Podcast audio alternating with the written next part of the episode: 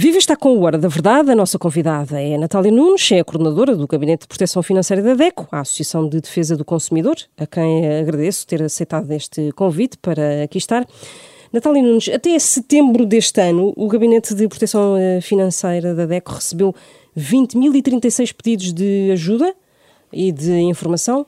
Como é que evoluíram, entretanto, estes números eh, eh, até outubro? Já estamos em novembro continuaram a aumentar e aquilo que nós verificamos é que se até início de setembro eram as famílias com mais baixos rendimentos que estavam a ser afetadas pelo aumento da fatura da, da, do supermercado, da eletricidade, do gás, a partir de setembro começamos a ter mais pedidos de ajuda também destas famílias, mas sobretudo das famílias que tinham crédito à habitação. E portanto são essas agora, durante o mês de outubro, essencialmente a maioria das famílias que nos está a pedir ajuda.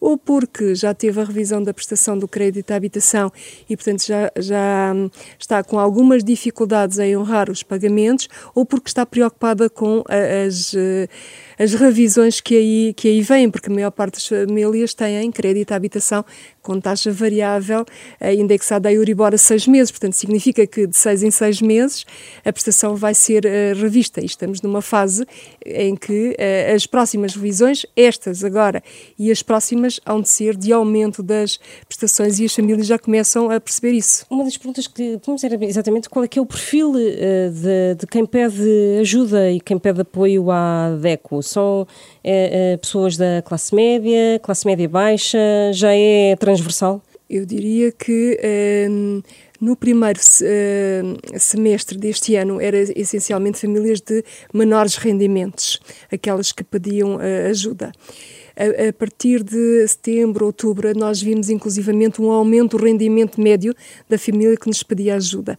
Se até uh, setembro, início de setembro, eram famílias que tinham uh, à, à, volta dos mil euros de rendimento uh, líquido mensal, setembro e outubro nós vimos que já se aproxima dos 1.500 euros rendimento líquido mensal. Portanto, isto mostra que também o perfil em termos de rendimento está a aumentar, mas precisamente por causa das causas.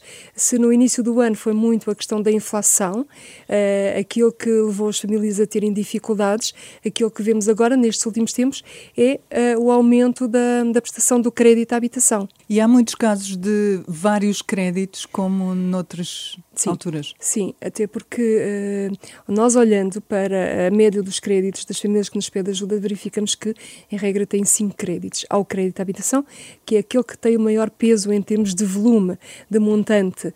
Depois temos dois dois créditos pessoais e dois cartões de, de crédito. E, portanto, e é o somatório destes, eh, de todas estas prestações que acabam por ditar as taxas de esforço das famílias que andam a rondar os 70%, pelo menos das famílias que nos pedem ajuda ajuda. Por outro lado, nós não nos, podemos, não nos podemos surpreender ou não nos devemos surpreender pelo número de créditos que as famílias têm, eh, porque muitas vezes, quando elas contrataram o próprio crédito à habitação, elas, para baixar o valor do spread, eh, lhes foi aconselhado pela própria instituição de crédito a celebrar um crédito pessoal ou mais e a contratar cartões de, de crédito. E, e muitas vezes, aquilo que as famílias têm ainda hoje são aqueles créditos que contrataram a quando da celebração do crédito à habitação. Apesar dos alertas da, da DECO, a Associação Portuguesa de Bancos tem dito, tem desvalorizado um pouco a questão do, do, um, do aumento de pedidos de ajuda. Uh, quem é que tem razão? É no meio que está a virtude? Como é que como é que olha para isto? Eu diria que um, aquilo que nós temos alertado, é, nós sabemos que nem todas as famílias vão ter dificuldades em pagar a prestação do crédito à habitação uh, decorrente do aumento da, da Euribor. Nós estamos cientes, uh, cientes disso, também nunca o dissemos. Agora, nós sabemos que existe uma grande fatia das famílias que têm crédito à habitação que vão ter muitas dificuldades em honrar uh, o compromisso, ou seja, também não nos parece que seja legítimo dizer que todas as famílias vão ter dificuldades, mas não porque não, não são todas a ter dificuldades, não podemos deixar de apoiar aquelas que têm menores rendimentos e que vão ter muitas dificuldades dificuldades em honrar os pagamentos. Eh, nos orçamentos, e, e, nós sabemos que os rendimentos em Portugal, eh, pelo menos de uma grande fatia de, de população, são eh, valores relativamente baixos. Se estivermos a falar de uma família que tem de rendimento o correspondente a dois salários mínimos nacionais, por exemplo, ou pouco mais que dois salários mínimos nacionais, e se tiver um aumento da prestação do crédito à habitação de 90 euros, por exemplo, isso acaba por fazer moça. Eh, porque não nos podemos esquecer que não são só esses 90 euros, são esses 90 euros a somar o aumento da fatura do supermercado, o aumento da eletricidade, do gás, dos combustíveis. E tudo isso acaba por provocar ali uma grande rapagem nos orçamentos das, das famílias. E pode não levar logo na primeira revisão da prestação do crédito à habitação a que haja uma ruptura, mas daqui a seis meses a família vai ter um novo aumento e possivelmente aí já, não, já esticou tudo aquilo que era possível esticar e a verdade é que no próximo ano não se antevê que vai haver um grande aumento em termos de uh, salariais, uh, de rendimento, portanto dificilmente o rendimento acompanhará aquilo que vai ser a, evolução da própria inflação e da, uh, da Euribor. Espera um cenário muito diferente daqui para a frente em relação ao que assistimos em 2008, em que as taxas de juros chegaram aos 5%. Há, o caminho está a ser semelhante, está a ser parecido, a, a seu ver? Em termos de evolução, eu diria que, que são, são situações diferentes. Para já, a Euribor está a subir muito mais uh, rápido do que subiu em 2008. E, e, algo que não era expectável, porque nós no início do ano, quando ouvimos uh, mesmo os bancos a falarem do aumento da Euribor, perspectivavam que fosse um aumento lento e que desse aqui também tempo às famílias para se poderem organizar. Ora, não é isso que está a acontecer e não foi isso que aconteceu em 2008. Por outro lado, nós temos uma inflação que, de acordo com os últimos uh, dados, já está nos dois dígitos. Em 2008 não tínhamos estes níveis de inflação, portanto, também é verdade que tínhamos um desemprego muito superior àquele que temos uh, hoje. Portanto, há aqui alguns aspectos que se tocam, nomeadamente a subida da prestação do crédito à habitação, o facto de muitas famílias não estarem preparadas para esta, esta subida, nem perspectivarem, digamos assim, que pudesse subir desta, desta forma, e eu diria que isto sim é, é, é semelhante agora, como foi semelhante em 2008.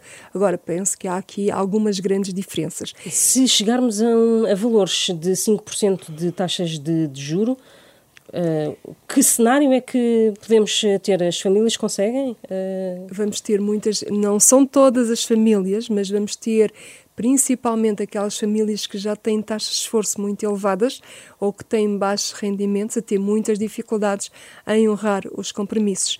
Daí, uh, portanto, todos os alertas e as reivindicações que a DEC tem vindo a fazer.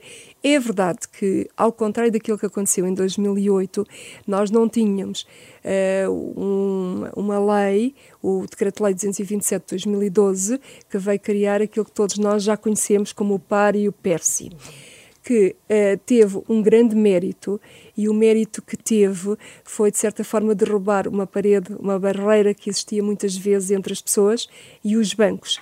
E agora, uh, por lei, o banco está obrigado, sempre que detecta uma dificuldade do, do, do cliente, do consumidor, a entrar em contato com ele e avaliar um, qual é que é a sua situação financeira.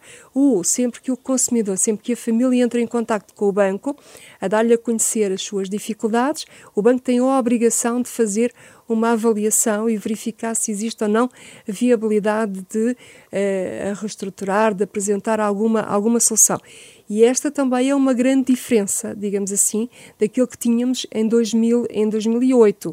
Porque nós sabemos que a questão da, da vergonha, da falta de uhum. conhecimento por parte das pessoas, acabam por ser aqui barreiras uh, que, que ainda hoje se colocam, mas se colocavam em 2008. O, o, governo prepara-se de resto para uh, apertar ainda mais a, a malha uh, em relação à, à, à, banca e obrigar a banca a renegociar mesmo os uh, créditos. Isso foi prometido, de resto, no debate do, do, do orçamento pelo Primeiro-Ministro. isto vai chegar para as famílias conseguirem responder à, à, subida das taxas de juros? Na opinião da DECO, poderá não ser suficiente porque também temos algumas dúvidas como é que Um, se todas as famílias, mesmo reestruturando os créditos, se isso depois acaba por ser, se, se as famílias acabam por conseguir mesmo cumprir, mesmo com essa reestruturação, uh, e as nossas reservas têm muito a ver com uh, créditos que já estão contratados no limite. Uh, por exemplo, créditos que já estão contratados com a duração de 50 anos, em que a idade das pessoas já vão até aos 80 anos, e nós sabemos que existe uma grande fatia destes créditos nesta situação, ou famílias com taxas de esforço muito elevadas. Portanto, temos, temos muitas dúvidas e algumas reservas de que, mesmo reestruturando estes créditos, as famílias os consigam suportar. Daí uh, entendermos que uh, uma das soluções poderia passar por uma linha de financiamento semelhante àquela que houve em 2009 financiamento esse dirigido às famílias que fossem confrontadas com um aumento significativo da sua taxa de esforço por via do aumento da Euribor e que durante um espaço de tempo uh, o Estado suportaria parte da, da prestação. No, no, fundo, o que está a dizer é que as renegociações não servem para todos os casos. Não. não é? O que é que pode fazer uma família que está nesse limite, tem um crédito até 80 uhum. anos, até os 80 anos, é, é, é uma resposta extremamente difícil, até porque nós temos que, desde logo, olhar para toda a situação financeira da, da família, fazer, de certa forma, o diagnóstico financeiro da família, ver quais é são os rendimentos que a família tem, uh, ver quais são todas as despesas que a família tem, desde a água, luz, uhum. gás, aquilo que ela gasta na, no supermercado, para tentar ver se é, é possível equilibrar, uh, reduzir alguma destas, destas verbas, ver se existem ou não outros créditos uh, que pesem também na, na, taxa de esforço do, do consumidor, da, da família. Uh, e depois de ver, de fazer esta avaliação toda e tentar uh, otimizar ao máximo todas estas rubricas, então eu olhar para uh, o crédito à habitação e pode eventualmente haver aqui alguma, alguma solução uhum. que poderá, não sei, depende muito também do, da, perfil, do perfil da e da causa das dificuldades, do porquê, se a, a diminuição de rendimentos se, é, se, se, existiu, se não existiu, uhum. se é uma causa temporária, se se mantém. Uh, portanto, a DECO tem contas feitas sobre esta linha de financiamento que propõe? Não. Uh, aquilo que, que nós temos é, nós olhamos para a experiência e, portanto, foi algo que já foi feito em Portugal, em 2009, foi criada esta, esta linha extraordinária e pareceu-nos que seria uh, atendendo à, à, à situação que estamos a viver de forma a não uh, prejudicar as partes, nomeadamente os consumidores e a própria banca, que a existência aqui de uma linha de financiamento seria uma boa solução. Até porque eh, nós ouvimos agora nos últimos dias a banca vir dizer que eh, aos consumidores que façam a renegociação, que devem terem atenção porque depois vão ficar com a informação eh, cinzenta, para não dizer negativa, no seu mapa de responsabilidades de crédito do Banco de Portugal. Ou seja, cadastro. Cadastro, pronto. Exatamente, porque todos nós temos, eh, desde que tenhamos acesso a crédito, temos informação no Banco Portugal, pode ser positiva ou negativa. se renegociarmos e se renegociarmos devido a dificuldades financeiras, essa informação vai figurar lá no mapa de responsabilidades. E, portanto, sempre que nós vamos a um banco pedir um qualquer crédito, uh, o banco vai consultar esta informação. E se houver lá esta informação, possivelmente não temos acesso ao crédito ou se tivermos, vamos tê-lo com valores uh, elevados. No fundo, uma pessoa que se esforça por pagar e por uh, tentar formas mais ou menos criativas de pagar é prejudicada é, é no verdade. seu cadastro. É, é, verdade, é verdade. Uh, isso, poderíamos agora aqui uh, entrar numa grande discussão, até podíamos falar aqui também na forma como uh, algum do crédito está a ser concedido em Portugal, mesmo nos dias de, de hoje. também, se calhar, devia haver outro zelo por, algo, por parte de algumas instituições de crédito na avaliação da solvabilidade de, de, do consumidor no momento da concessão de crédito. Mas isso é algo que tem de partir das instituições de crédito ou o governo pode criar mecanismos para facilitar esse controle? Eu diria que uh, uh, a obrigação de fazer a avaliação da solvabilidade ela já está plasmada na lei. Uhum. Portanto, ela tem é que ser devidamente uh, cumprida por parte de toda a banca e com um rigor, eu diria, muito semelhante. Não pode haver maior rigor por exemplo, no crédito à habitação, e nós sabemos que a concessão de crédito à habitação, pelo menos agora nos últimos tempos, tem sido feita de forma muito mais responsável, digamos assim, enquanto temos outros setores, outros tipo, outro tipo de crédito, em que é, não existe todo este rigor. E a verdade é que é o conjunto de todos estes créditos que acabam por ditar a taxa de esforço da, das famílias e que podem ditar aqui uh, as dificuldades ou não. Mas apesar desse rigor, nós temos ouvido, lido notícias de que os bancos, de que já há empréstimos outra vez a 100% para a compra da casa. No fundo, são créditos combinados, não é? Crédito habitação com isso Sim. é uma preocupação ou são casos. Eu diria que uh, são casos pontu uh, uhum. pontuais. Uh, o, o, que, o que nos preocupa a nós na DECO, e, e, até porque já passamos pela crise de 2008, 2012, e estamos agora a ver novamente a situação a começar a surgir, é as famílias começarem a utilizar algum crédito pessoal, algumas linhas de financiamento, a utilizarem os cartões de crédito até, até ao limite dos, uhum. dos plafons para pagar uh, prestações de outros créditos ou para pagar as despesas correntes.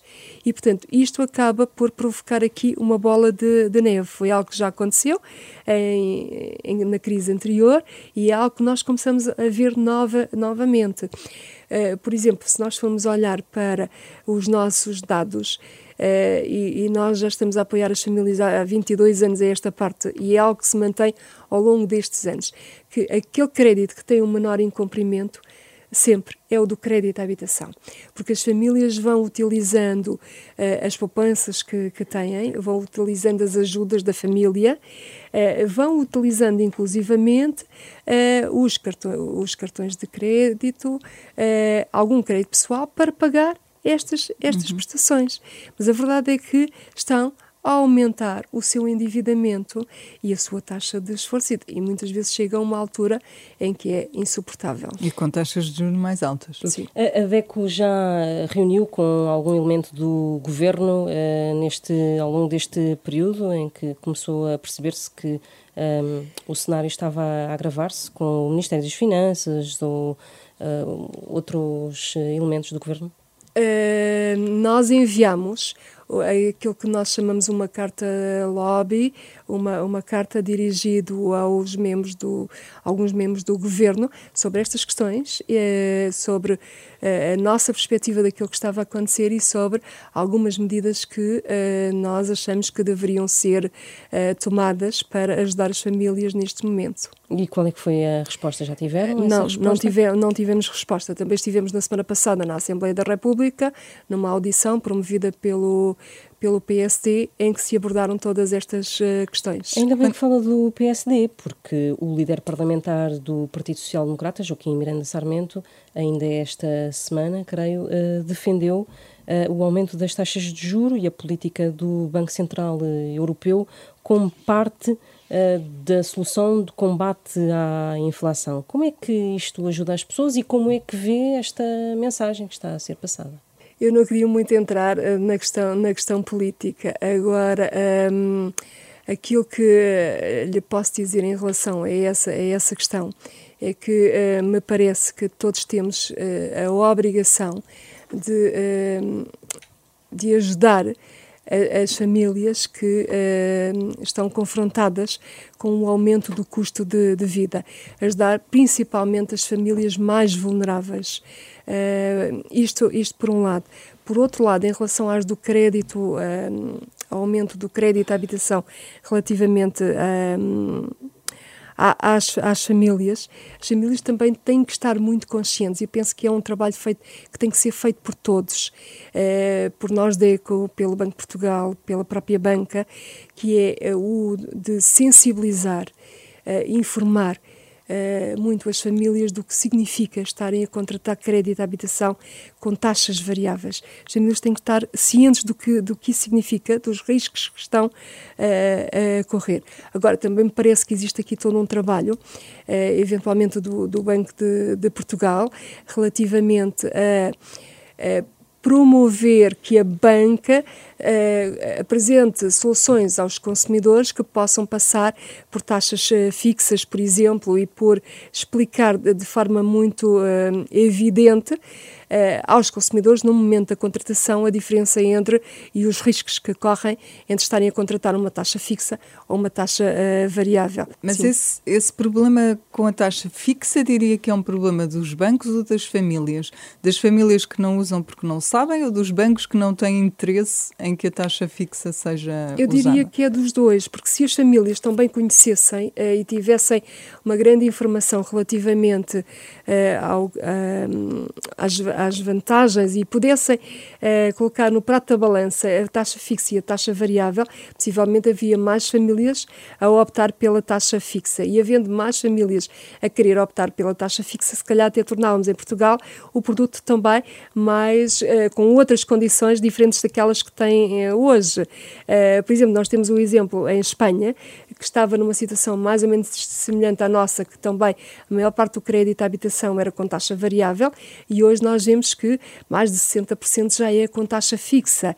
Uh, portanto, e, e nada. Uh, nada impede que em Portugal não, não acontecesse o mesmo. Só não acontece porque é verdade que nós, consumidores, vamos ao balcão e, e, e, muitas vezes não nos é apresentada a taxa fixa ou, ou, já não têm sequer taxa fixa, ou então, quando nos é apresentada, nós vamos ver o valor das prestações e vemos que existe uma, eh, uma diferença uh, muito significativa entre aquilo que é o valor da taxa da prestação da taxa fixa e da taxa variável. Uhum. E claro que uh, nós Queremos olhamos... a prestação mais baixa. Mais baixa, é verdade.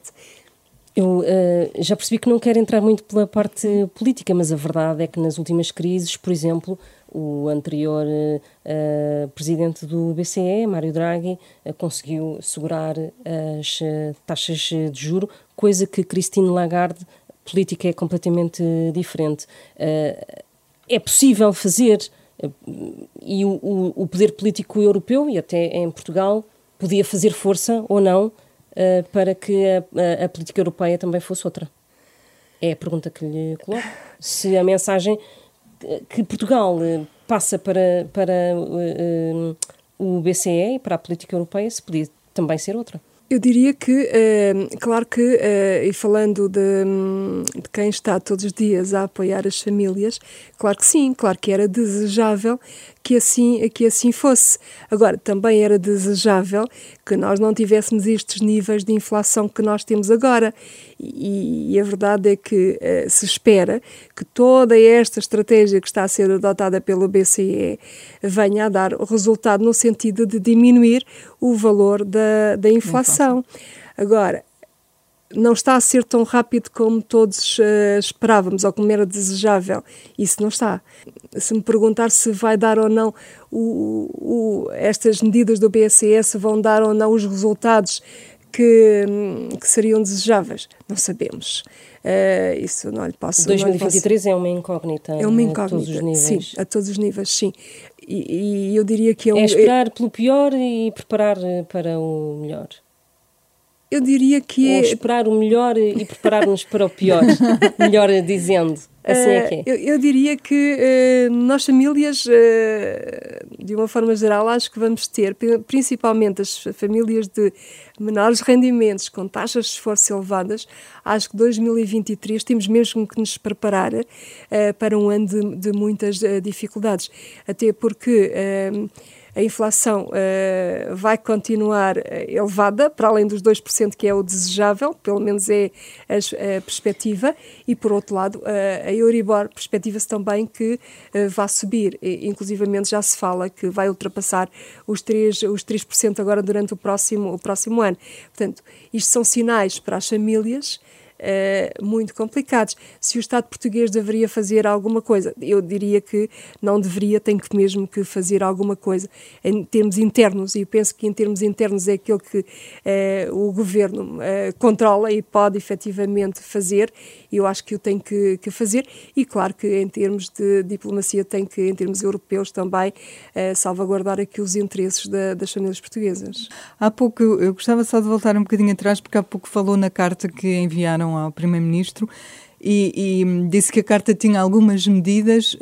Quer concretizar alguma proposta que tenha sido feita, alguma as, destas medidas? As medidas elas são conhecidas, porque aquilo que nós temos vindo a reivindicar é um, que a reestruturação do crédito à habitação seja feita de, de forma um, mais ágil. Uh, e, e, eu não gostaria de dizer obrigatória, porque eu tenho, eu tenho Uh, dificuldades em, em, assumir que ela seja obrigatória para todas as situações, mas pelo menos que a banca fosse obrigada a justificar uh, sempre que não é feita a reestruturação do crédito à habitação. Por outro lado, para além da reestruturação do crédito à habitação, a questão uh, da linha da de linha. financiamento, sim. Esta, estas duas, de, duas medidas para nós são, não são únicas, claro, mas seriam fundamentais. A DECO também tem recebido muitos pedidos de informação, pelo menos ou ajuda, sobre energia, sobre preços da energia, mudança de contratos. Também, eh, até porque houve a possibilidade agora de se, nomeadamente no mercado do gás, se mudar para o, eh, o mercado regulado, como uma forma de conter uh, os preços, e claro que sim, porque uhum. se nós formos olhar, mesmo nós enquanto famílias, se nós formos olhar para os nossos orçamentos familiares, nós verificamos que a fatura da, da eletricidade, a fatura do gás, mesmo a fatura do, da água, das telecomunicações, tem um grande tem um peso. peso muito significativo nos nossos nossos orçamentos familiares. E a verdade é que a eletricidade e o gás têm vindo a ocupar uh, um espaço ainda maior do que aquele que já tinham. Uhum. E, portanto, as, as, famílias também estão muito preocupadas e estão já a adotar todos aqueles comportamentos que nós vimos aqui ao longo dos anos fala, a falar para reduzirem o valor da sua fatura. Uh, e a verdade é que uh, também uma forma de reduzirem a fatura, nomeadamente do, do gás, é mudarem para o mercado regulado e é isso que estão a fazer e muitas vezes estão-nos a pedir informação de como é que o podem fazer, mas sobretudo como é que podem gastar menos uh, na eletricidade ah. e, no, e no gás. Uhum. O Primeiro-Ministro, no, no, debate da Generalidade, de, da proposta de orçamento do, do Estado, uh, dizia que a pobreza em Portugal que não está a aumentar. É essa informação que chega à, à ADECO? Tem, há números sobre isso, níveis de pobreza? Eh, nós não temos, não temos esses, esses números, até porque nós acabamos por não trabalhar efetivamente a questão da, da pobreza, mas acabamos por lidar com muitas famílias uh, em verdadeira situação de, de, pobreza. E aquilo que eu lhe posso dizer é que uh, este ano, uh, eu penso que nos demonstrou, pelo menos a nós na DECO, que as, que as famílias eh, com menores rendimentos eram aquelas que estavam a ser mais afetadas uh, com, com toda esta, esta situação, que estávamos a ter famílias cada vez com menos rendimentos. E, e, a verdade também é que estamos a ver que muitas, muitas famílias que até há uns tempos atrás tinham rendimentos uh, que, que, se podia dizer que estavam na classe média, porque foram confrontadas, nomeadamente no, no período da pandemia, com uh, a situação. Exatamente. Não conseguiram recuperar e, portanto, neste momento têm rendimentos muito inferiores àqueles que tinham há, há dois, três anos atrás. E o que é que, o que, é que acontece a, a famílias que, no limite, não conseguem de todo eh, pagar eh, os uh, seus créditos? Há, há, situações conhecidas pela, pela DEC de pessoas, por exemplo, que passaram por uma situação de sem-abrigo? Isso, é, isso é, um, é um cenário que já se vê ou não? Eu diria que são situações muito extremas. Uh, foi, não estamos nesse. Ainda não estamos. Ainda não estamos. Uh, sim, 2000, entre 2008 e 2012 nós vimos essas, essas situações de famílias a terem que abandonar as, as casas uhum. e foi dramático eh, e, e, a nossa esperança é que não se volte a passar aquilo que, que surgiu nessa altura. De qualquer forma, temos já famílias com situações muito complicadas, eh, porque têm baixos rendimentos eh, e porque eh, as prestações estão, estão a subir e, portanto, estão na, na iminência de virem a ser confrontadas com essas, com essas situações. Mas antes de serem confrontadas com essas situações, e eu pensava até que era essa a pergunta que iria fazer, elas são confrontadas com uh, ações de execução, com a penhora dos seus bens, dos seus rendimentos, uhum. exatamente, uhum. Ou, ou então até uh, as próprias famílias tomam uh, a decisão de avançar para o processo de insolvência. e já há muitos casos desse género. e, e, eles começam novamente a, a, aumentar. Se nós formos ver os dados da, do Ministério da Justiça relativamente às insolvências, nós vemos que as insolvências dos particulares, eles representam mais de 70% do valor total das insolvências. Uh, portanto... Uh, e é um número que subiu? É um número que, sim, subiu, mas vamos lá ver a grande questão, ele, ele, ele, subiu, eu agora não tenho aqui presente os valores em concreto, mas subiu, mas não são, não são estas subidas já que nos preocupam, são aquelas que vêm aí. Até porque as famílias estão agora a ter dificuldades e a verdade é que elas começam depois a, a encontrar uh, mecanismos para sair das situações daqui a uns tempos. Uh, porque as famílias não é quando começam a ter as primeiras dificuldades que vão pedir a sua vão ao tribunal pedir a sua declaração de insolvência ou muitas vezes até que pedem, que pedem ajuda. Só mesmo depois de esgotar uh, todas as soluções. Todas é? as soluções, depois de estarem em situação de incumprimento, muitas vezes, é que elas vêm pedir, uh, pedir ajuda. Está assim terminado este Hora da Verdade. Estivemos à conversa com Natália Nunes, coordenadora do Gabinete de Proteção Financeira da DECO, a Associação de Defesa do Consumidor, a quem agradeço mais uma vez a disponibilidade para esta entrevista. Obrigada.